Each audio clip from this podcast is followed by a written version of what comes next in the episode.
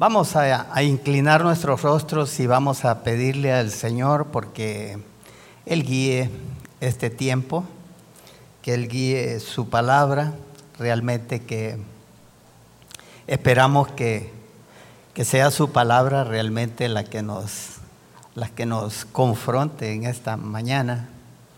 Malaquías es un libro confrontativo, realmente. Y qué bueno, qué bueno, necesitamos que, el Señor nos confronte con nuestro pecado, pero a la vez el Señor en su palabra tiene, tiene buenas cosas que nos realmente nos alientan. Así que vamos a, vamos a inclinar nuestros rostros y vamos a pedirle al Señor porque Él guíe este estudio. Señor, te damos las gracias, Padre por este tiempo, por el tiempo de tu palabra. Señor, glorifícate, glorifícate con tu palabra, Señor. Dios, queremos ser diferentes. Día a día queremos ser transformados por tu palabra. Santifícanos con tu palabra, Señor. Y yo te ruego porque en este tiempo tu palabra surta un efecto en nuestro corazón de tal manera que nos confronte y nos haga reflexionar en dónde estamos, de qué lado estamos. Yo te pido, Señor, que tú nos guíes en el nombre de nuestro Señor Jesucristo. Amén. Pues hoy estamos, estamos llegando a nuestro penúltimo estudio en el libro, en el libro de Malaquías. Estamos en el capítulo 3 y vamos a estar estudiando del versículo 13 al versículo 18. Hoy estamos concluyendo con ese capítulo, el capítulo 3 de Malaquías.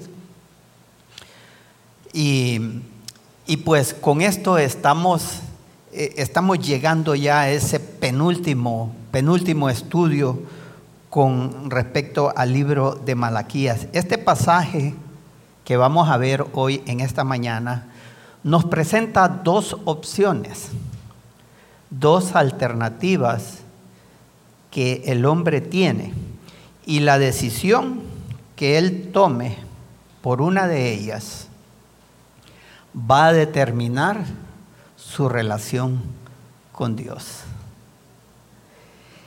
Este es el primero en, en todo el libro de Malaquías, que no es un estudio enfocado en el juicio. Eh, como ustedes han visto en todo, en todo este tiempo que hemos estudiado el libro de Malaquías, el libro de Malaquías ha sido un, un libro bien fuerte, ¿verdad? Bien confrontativo con relación al pecado, al pecado del hombre. Pero en este caso Dios va a hacer algo distinto, algo diferente. Él va a presentarnos aquí en este pasaje dos opciones, dos alternativas. Vamos a ver, vamos a leer el pasaje para que vayamos para que vayamos entrando en lo que el pasaje quiere mostrarnos en esta mañana. Malaquías 3, versículo 13 al 18, nos dice, vuestras palabras contra mí han sido violentas, dice Jehová. Y dijisteis, ¿qué hemos hablado contra ti? Habéis dicho por demás servir a Dios. ¿Qué aprovecha que guardemos su ley y que andemos afligidos en presencia de Jehová de los ejércitos? Decimos pues ahora, bienaventurados son los, eh, los soberbios y los que hacen impiedad no solo son prosperados, sino que tentaron a Dios y escaparon. Entonces los que temían a Jehová hablaron cada uno a su compañero y Jehová escuchó y oyó. Y fue escrito libro de memoria delante de él para los que temen a Jehová y para los que piensan en su nombre. Y serán para mí especial tesoro, ha dicho Jehová de los ejércitos, en el día en que yo actúe. Y los perdonaré como el hombre que perdona a su hijo que le sirve. Esto es, eh, entonces os volveréis y discerniréis la diferencia entre el justo y el malo, entre el que sirve a Dios y el que no le sirve. Como pueden notar ahí, en el pasaje, Dios nos muestra ahí dos alternativas. Ahí vemos dos grupos. En los primeros tres versículos vemos el primer grupo que en nuestro, en nuestro caso, en este, en este estudio, lo, lo vamos a llamar el lado de los rebeldes. Y el segundo grupo lo encontramos del versículo 16 al 18, que le vamos a llamar el lado, el lado de los justos. Pero antes, antes de entrar de lleno con nuestro pasaje, yo quisiera que fuéramos al Salmo 73. Salmo 73 en nuestras Biblias. Este salmo fue escrito por Asaf, el director de, la, de las alabanzas del pueblo, del pueblo de Israel. ¿Verdad? Y vamos a, vamos a ver, a leer este, este salmo. No es que lo vamos a leer todo, porque es, es un poco extenso para nuestro tiempo, pero eh, quiero decirles que lo que observamos ahí al estudiar este salmo es que este salmista Asaf estaba experimentando una lucha interna. Él estaba teniendo una lucha en su corazón, en sus pensamientos. Él estaba en esa lucha, pero él no exteriorizaba eso con su boca. Él estaba en su corazón lidiando con este problema. Dice en el versículo 2, en cuanto a mí, dice, casi se deslizaron mis pies, por poco repalaron mis pasos. Casi, dice Asaf, se deslizaron mis pies, por poco repalaron mis pasos, pero ¿por qué?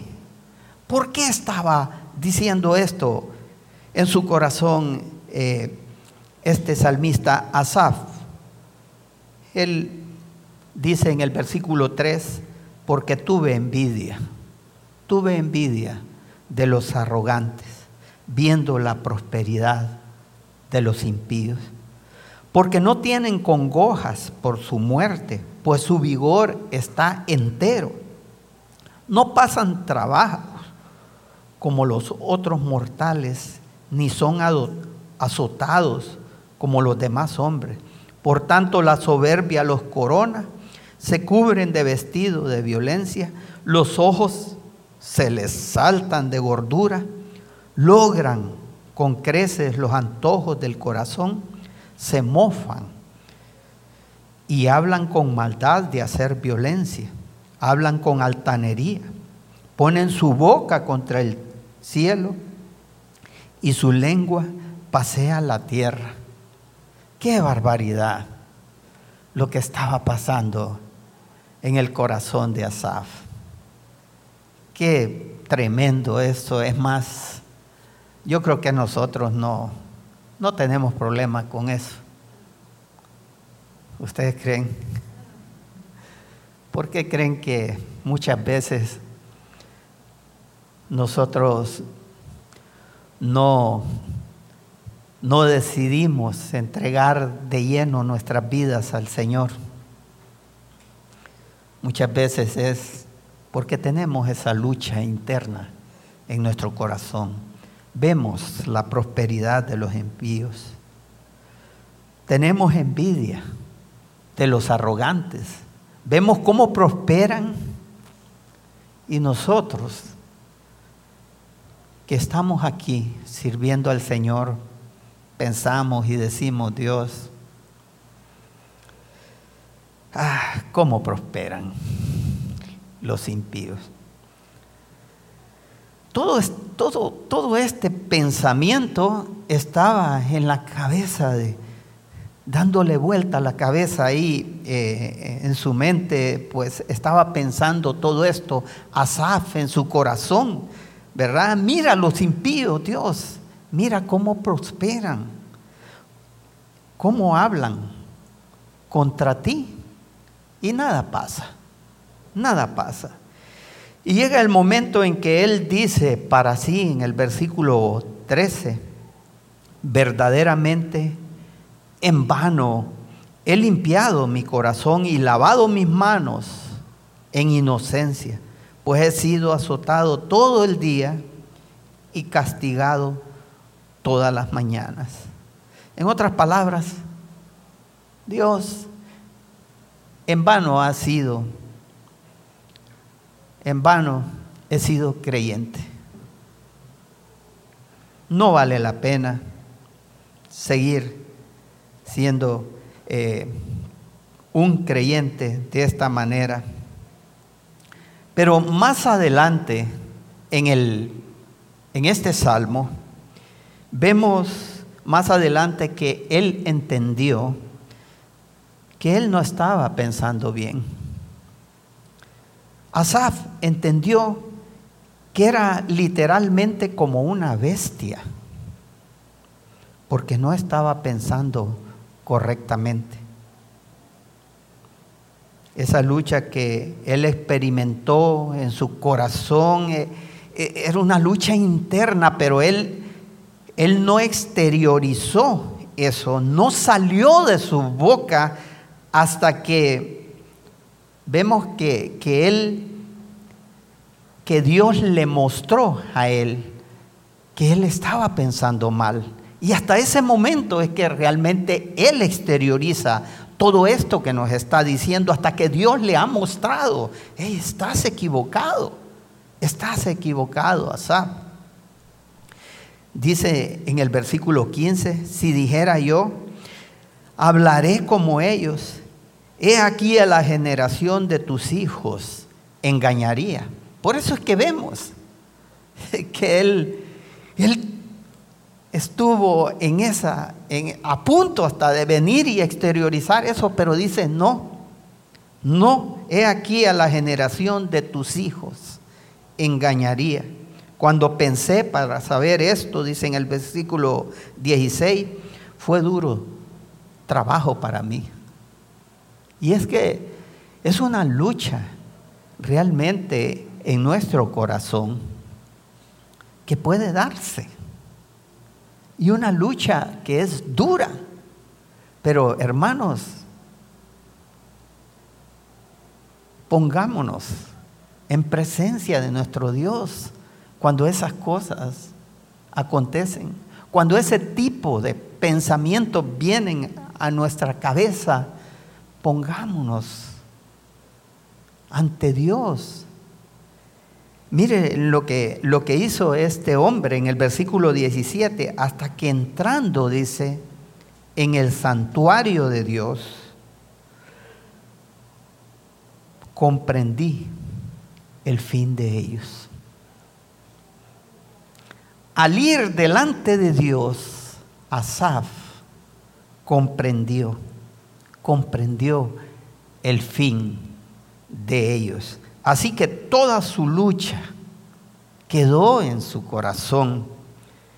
Él no abrió su boca hasta que Dios le mostró la realidad de lo que él pues estaba experimentando y la realidad de lo que realmente les espera a estos impíos. Ahora aquí nos encontramos en el pasaje, en Malaquías. ¿Y qué es lo que vemos? Cuando venimos aquí al pasaje, vemos a Dios, ¿verdad? Disputando con, el pueblo, con el pueblo de Israel. Aquí vemos la sexta disputa que Dios tiene con su pueblo. Ya hemos visto cómo anteriormente Dios ha estado disputando con el pueblo de Israel. Y esta es la sexta disputa. Dios reprende al pueblo. Aquí lo que estamos viendo es que Dios reprende al pueblo por sus palabras duras contra él. Dios trae la denuncia contra el pueblo y les hace ver el problema de lo que ellos dicen. Fíjense, la lucha de ellos no se quedó solo en lo interno, como en el caso de Asaf.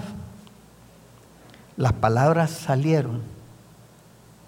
Los pensamientos que habían en su corazón comenzaron a salir por sus bocas. Y Dios les reprende por esto. Les recrimina al pueblo acerca de sus palabras y su forma de hablar y les dice en el versículo 13, vuestras palabras contra mí han sido violentas, dice Jehová.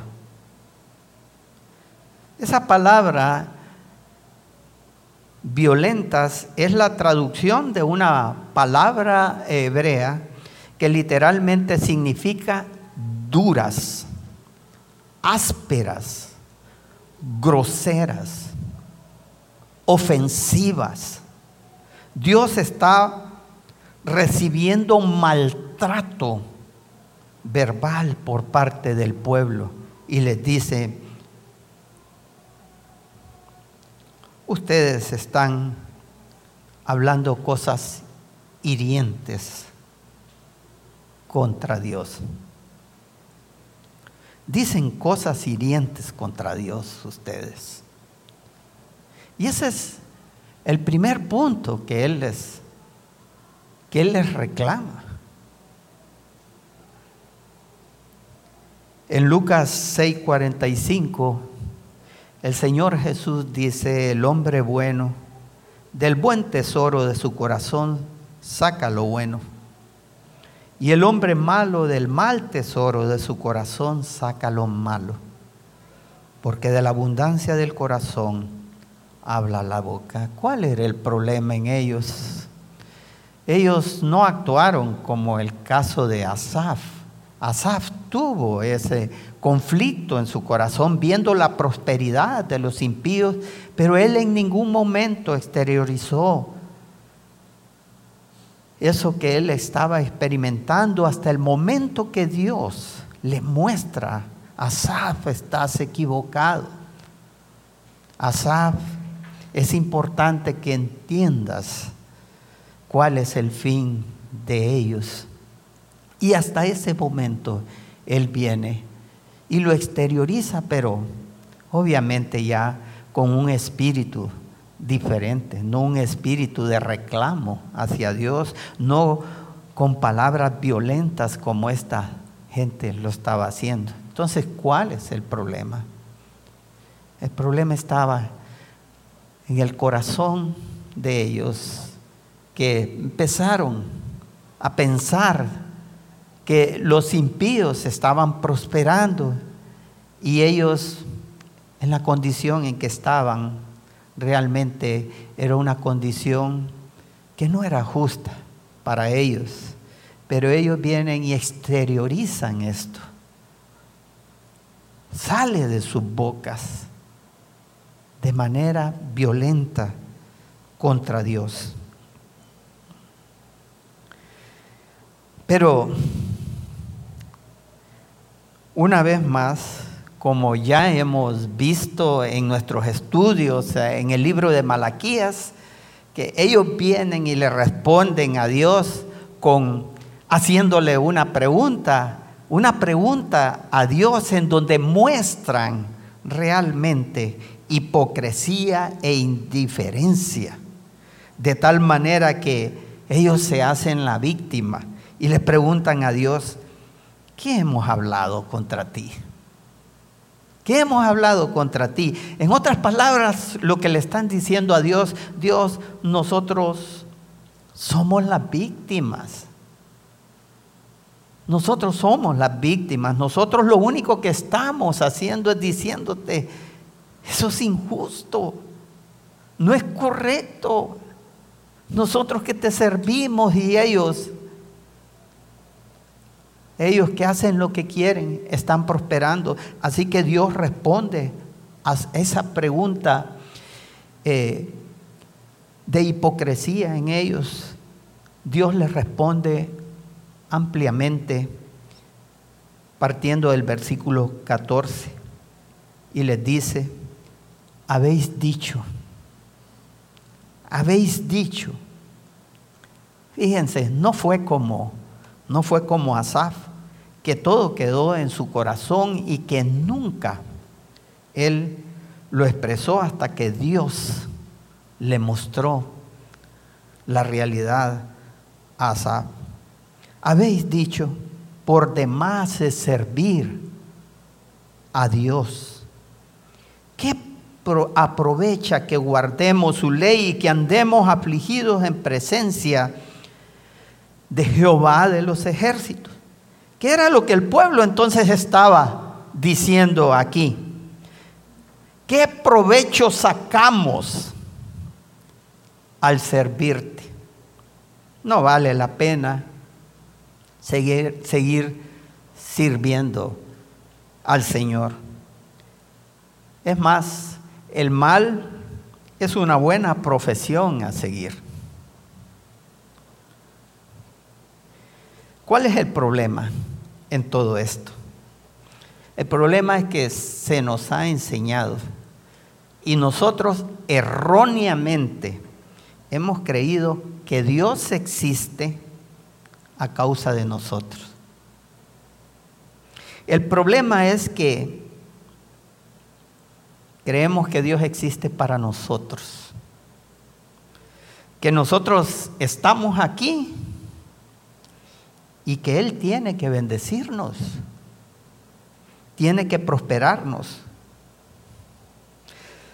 Es más, algunos hasta han sido enseñados en doctrinas donde se le demanda a Dios, se le exige a Dios que tiene que, que, tiene que intervenir en nuestra, en nuestra realidad. Esto es pensamientos egoístas, pensamientos erróneos. Dios no existe para nosotros, es al revés. Nosotros existimos para Dios. Ellos habían llegado a la conclusión de que eh, no valía la pena guardar, guardar la ley, los mandamientos de Dios. Eh, realmente si Dios quiere bendecirnos, decía. Si Dios realmente nos quiere bendecir, entonces que nos bendiga. Que nos bendiga. Pero si no me bendice, ¿para qué privarme de todo eso de lo que la Biblia habla de que yo tengo que, que privarme? Miren lo que dice Romanos capítulo 14, versículos 7 al 8, con relación a esto. Romanos 14, versículo 7 al 8. Porque ninguno de nosotros, dice el apóstol Pablo, porque ninguno de nosotros vive para sí y ninguno muere para sí. Pues si vivimos, para el Señor vivimos. Y si morimos, para el Señor morimos. Es al revés. Nosotros existimos, nosotros vivimos y debemos vivir para el Señor. Es al revés. Así que, así pues, sea que vivamos o que muramos, del Señor somos. Pero ellos estaban pensando mal, como muchas veces nosotros podríamos también estar pensando de esa manera. Imagínense si Dios tomara la decisión el día de hoy de no bendecirte, de no bendecirte, ¿cómo estaría tu fe? Tenemos el ejemplo de un, de un hombre de Dios en el Antiguo Testamento, Job, que él experimentó eso. Job capítulo 13, versículo 15 dice, he aquí, aunque Él me matare, aunque Él me matare, en Él esperaré. En Él esperaré. No obstante, defenderé delante de Él mis caminos. O sea, Job está diciendo, yo voy a defender mis razones, pero yo no estoy aquí para sacarle algo a Dios. No, aunque Él me matare, en Él esperaré. Ustedes saben lo que este hombre estaba pasando. Perdió todo. Era un hombre que había sido rico Perdió todo, perdió hasta sus hijos, su casa. Y él con ese espíritu para con Dios, aunque Él me matare, en Él esperaré. Y ellos siguen diciendo, volviendo a nuestro pasaje en el versículo 15, decimos pues ahora, Bienaventurados son los soberbios y los que hacen impiedad. No solo son prosperados, sino que tentaron a Dios y escaparon. ¿Qué están diciendo todavía? Los impíos son los bienaventurados. Ellos son realmente los bienaventurados. Dicen, a ellos les va mejor. Hacen las cosas mal, pero les va mejor. Prácticamente le están diciendo, Dios, tú quieres saber quién es el dichoso, quién es el feliz, el impío, el que vive de espaldas a ti, el que no te sirve.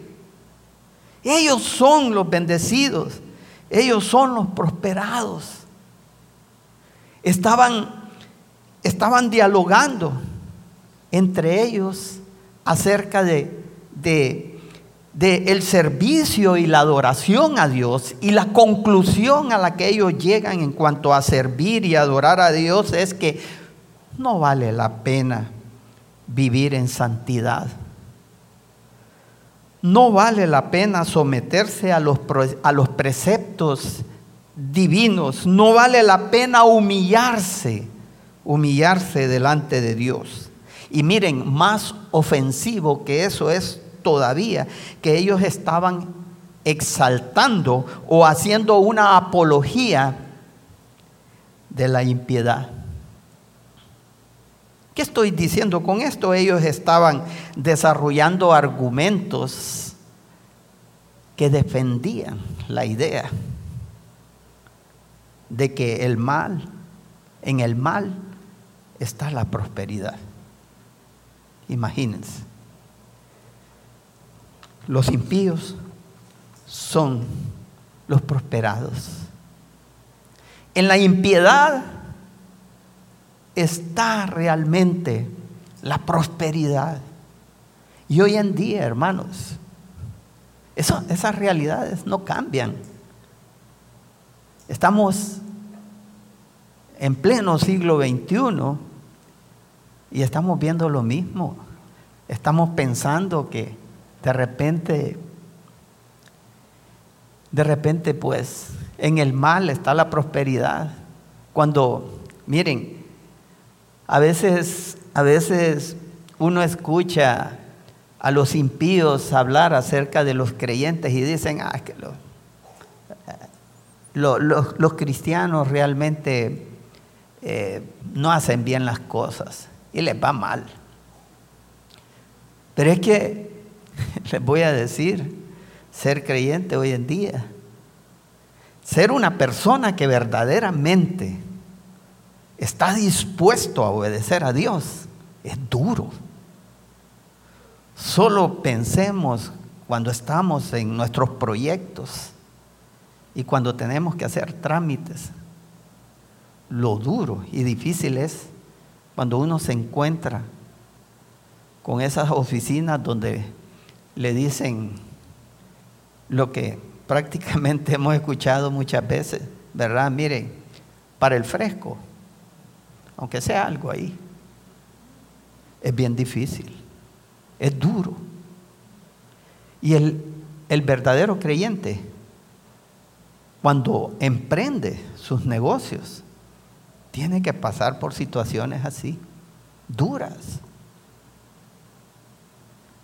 Por eso es que para mí ser un hijo de Dios, un creyente, que verdaderamente se mantiene en los principios de Dios, realmente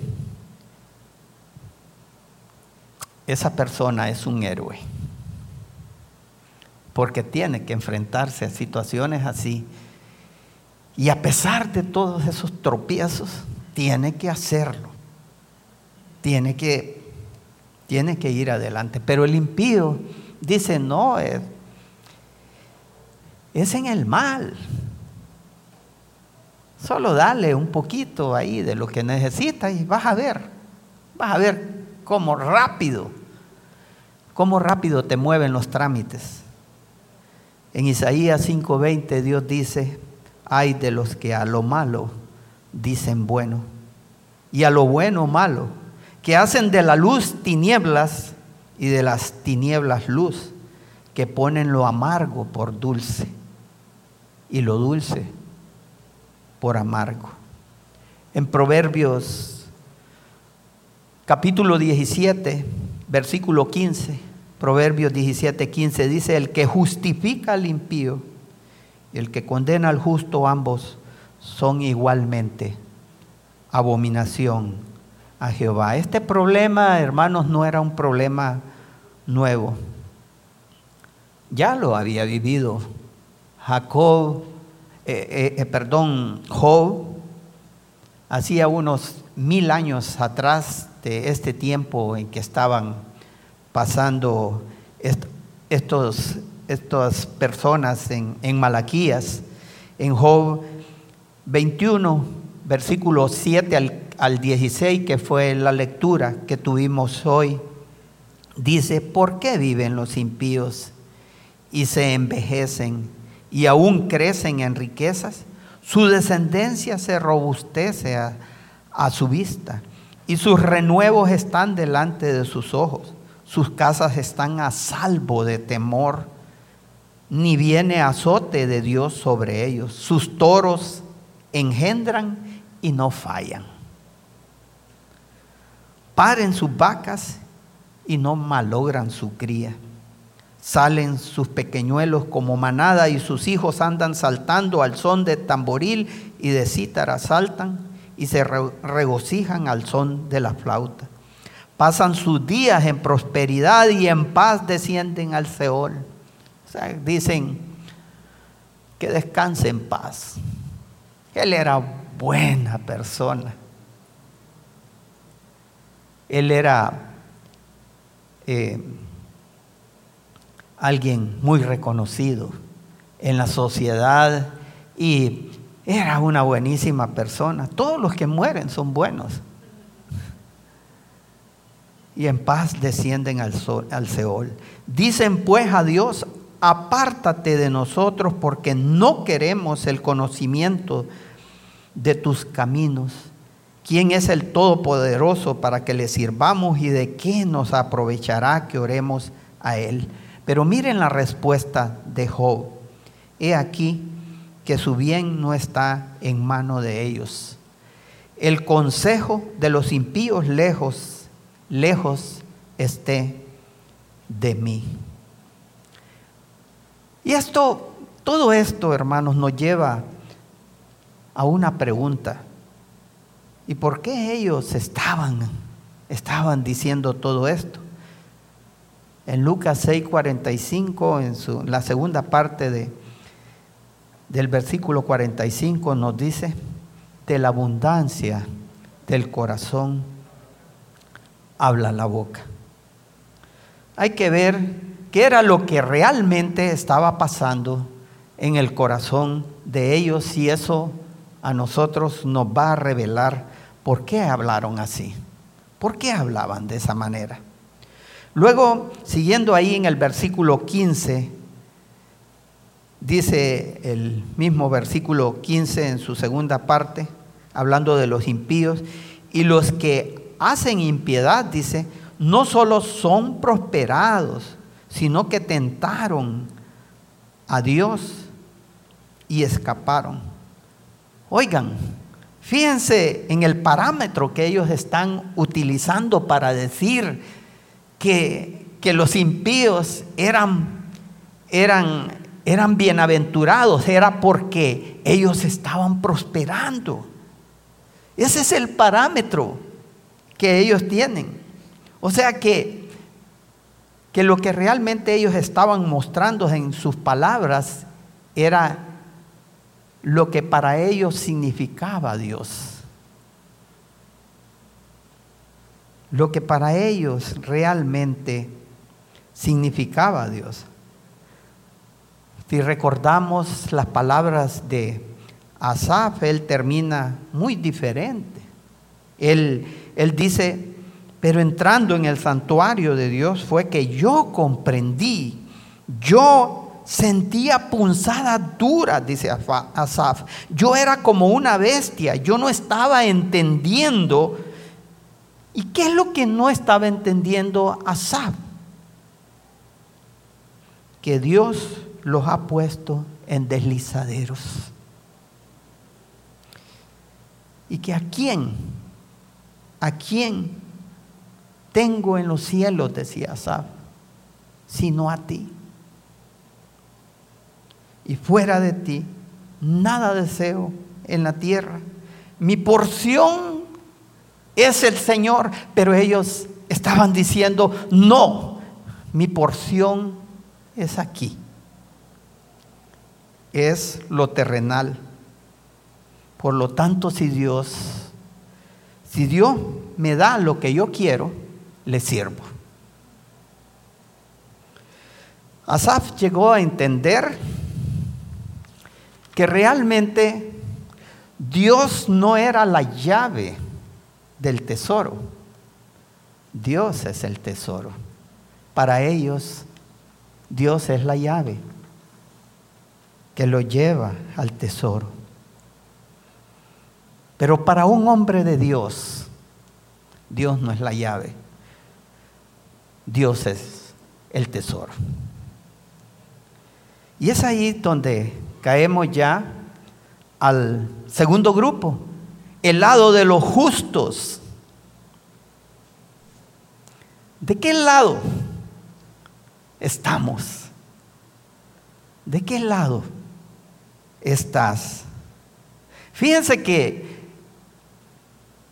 a través de toda la historia de la humanidad, si nosotros vemos en las escrituras, siempre, siempre, hermanos, a pesar de toda la corrupción del ser humano, siempre Dios ha tenido un remanente. Si recuerdan en el caso de Noé, pues era Noé y su familia. Pero él siempre ha tenido un remanente. Y qué bueno, hoy en día, ante toda esta situación que estamos viviendo de corrupción mundial, Dios también tiene un remanente. ¿Y de qué lado estás tú? ¿Somos parte realmente de ese remanente de Dios. Miren lo que dice Romanos 11 del 2 al 5. Romanos 11 del 2 al 5. No ha desechado Dios a su pueblo, al cual desde antes conoció, dice el apóstol Pablo. ¿O no sabéis qué dice de Elías la escritura? cómo invoca a Dios contra Israel diciendo, Señor, a tus profetas han dado muerte y tus altares han derribado y solo yo he quedado y procuran matarme. Pero ¿qué le dice la divina respuesta? Me he reservado siete mil hombres que no han doblado la rodilla delante de Baal. Así también aún en este tiempo ha quedado un remanente escogido por gracia. ¿De qué lado estás? ¿Quieres saber de qué lado estás? Miremos las características que Dios muestra de los justos. Sus características. Versículo 16. Entonces los que temían a Jehová hablaron cada uno a su compañero y Jehová escuchó y oyó y fue escrito libro de memoria delante de él para los que le temen, para los que temen a Jehová y para los que piensan en su nombre. Primer característica del justo, temen a Dios. El injusto no le temía. Cuando nosotros leemos el texto, esas personas decían, no vale la pena servir a Dios. Y alguien que se atreve a decir eso a Dios, hermanos, es alguien que no teme, que no teme a Dios. Pero los justos temían a Dios y por consiguiente temblaban, temblaban ante Él.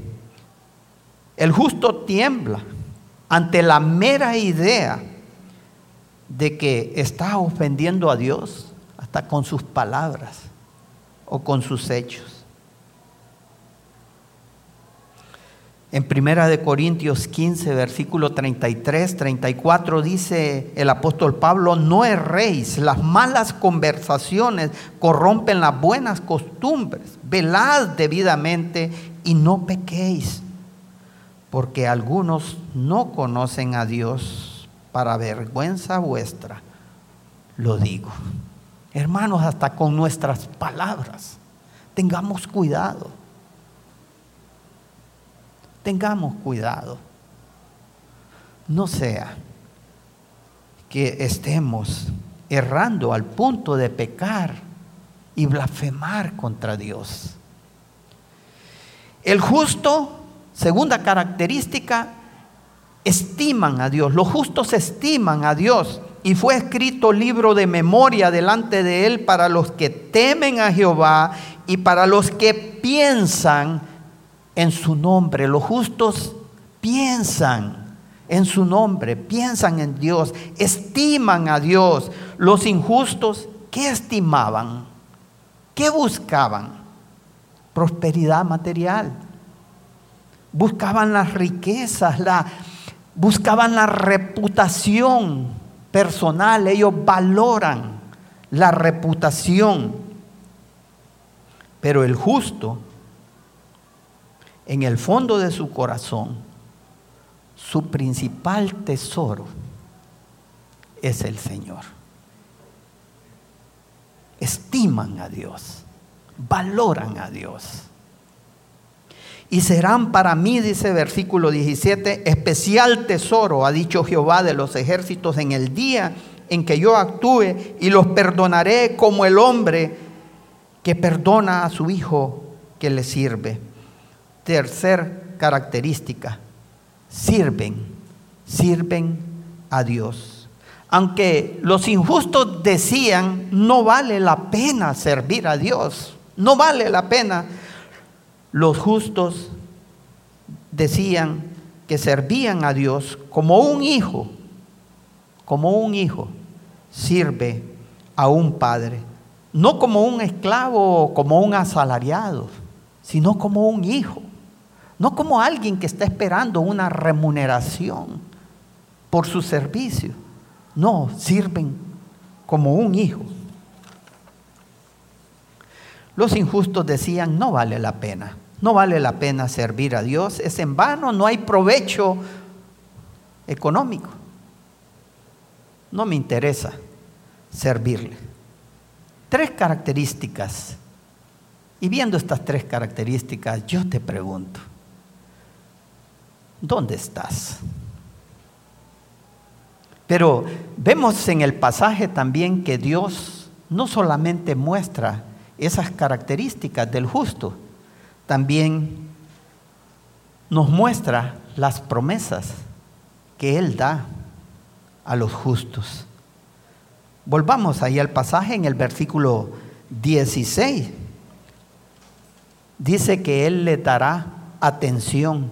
Entonces los que temían a Jehová, dice, hablaron cada uno a su compañero y Jehová escuchó y oyó. El justo habla con otro justo y Dios pone atención. El Señor no solamente está poniendo atención de lo que dicen o hacen los impíos, el Señor también pone atención de lo que tú dices o de lo que tú haces. Le dará atención. Ahí mismo en el versículo 16 dice, y fue escrito libro de memoria delante de él para los que temen a Jehová y para los que piensan en su nombre. Segunda promesa, nunca olvidará lo que dicen y hacen. Él dice que va a escribir, que va hacer memoria de todo en un libro, ¿verdad? De memoria, va a escribir las cosas.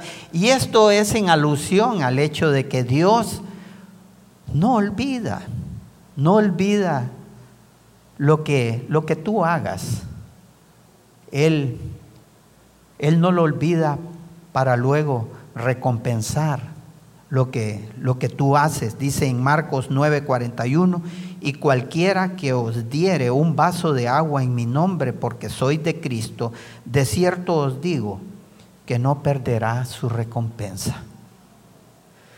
Hermano, porque tú amas su nombre, porque tú amas su gloria, Dios dice, yo nunca voy a olvidar lo que tú hagas. Serán algo preciado por Dios. Versículo 17, y serán para mí especial tesoro, ha dicho Jehová de los ejércitos en el día en que yo actúe. Los justos serán la presea dorada de Dios, esa presea, cuando ustedes ven a esos futbolistas besando aquellas copas, hermanos, nosotros somos la presea, seremos la presea dorada de Dios, esa joya, el objeto preciado de Dios. Y por el versículo 17, la siguiente promesa es que Dios los perdonará y los perdonaré, dice, como el hombre que perdona a su hijo que le sirve. Esto de que Dios perdona a sus hijos que le sirven, se hace realidad desde el momento mismo en que tú le recibiste como tu Señor.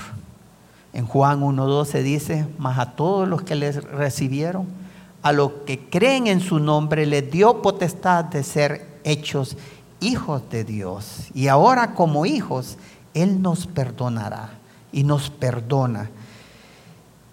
Dios eh, no anda buscando personas perfectas en su servicio. Él cualquier cosa que nosotros hagamos, Dios sabe que nosotros somos imperfectos, pero Él nos perdonará.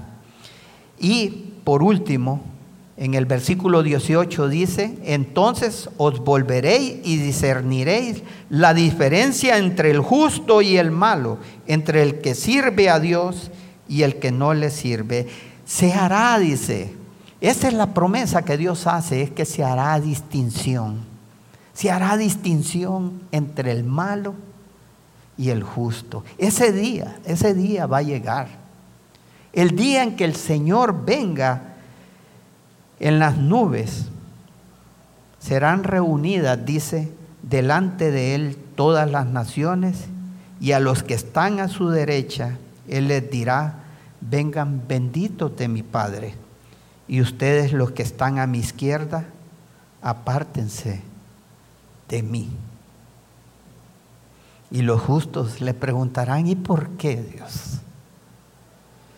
Él les contestará, yo tuve hambre y me diste de comer. Yo tuve sed y me diste de beber. Yo estuve preso y me visitaste.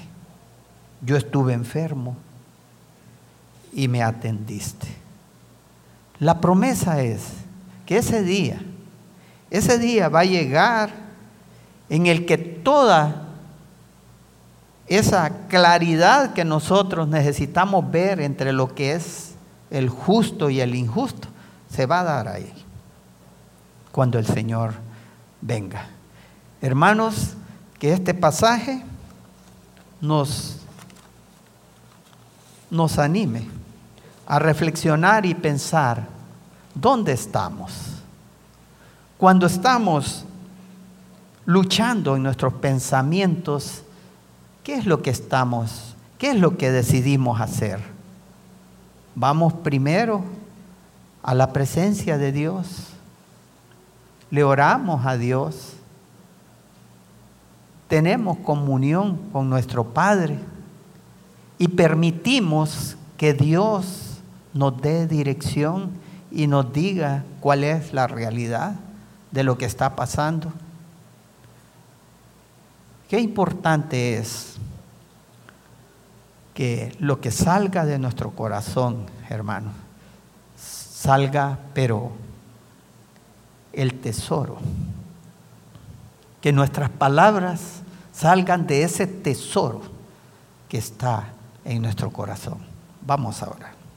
Señor, te damos las gracias por el tiempo que nos das aquí juntos. Gracias por tu palabra. Gracias por, Señor, por ese ánimo y ese deseo, Señor, de que seamos diferentes, que seamos verdadera, verdaderamente hijos que glorificamos tu nombre y que buscamos la santidad en nuestras vidas. Te lo pedimos en el nombre de nuestro Señor Jesucristo. Amén. Amén. Queremos eh, dar bienvenida a aquellas personas que están con nosotros hoy por primera vez y usted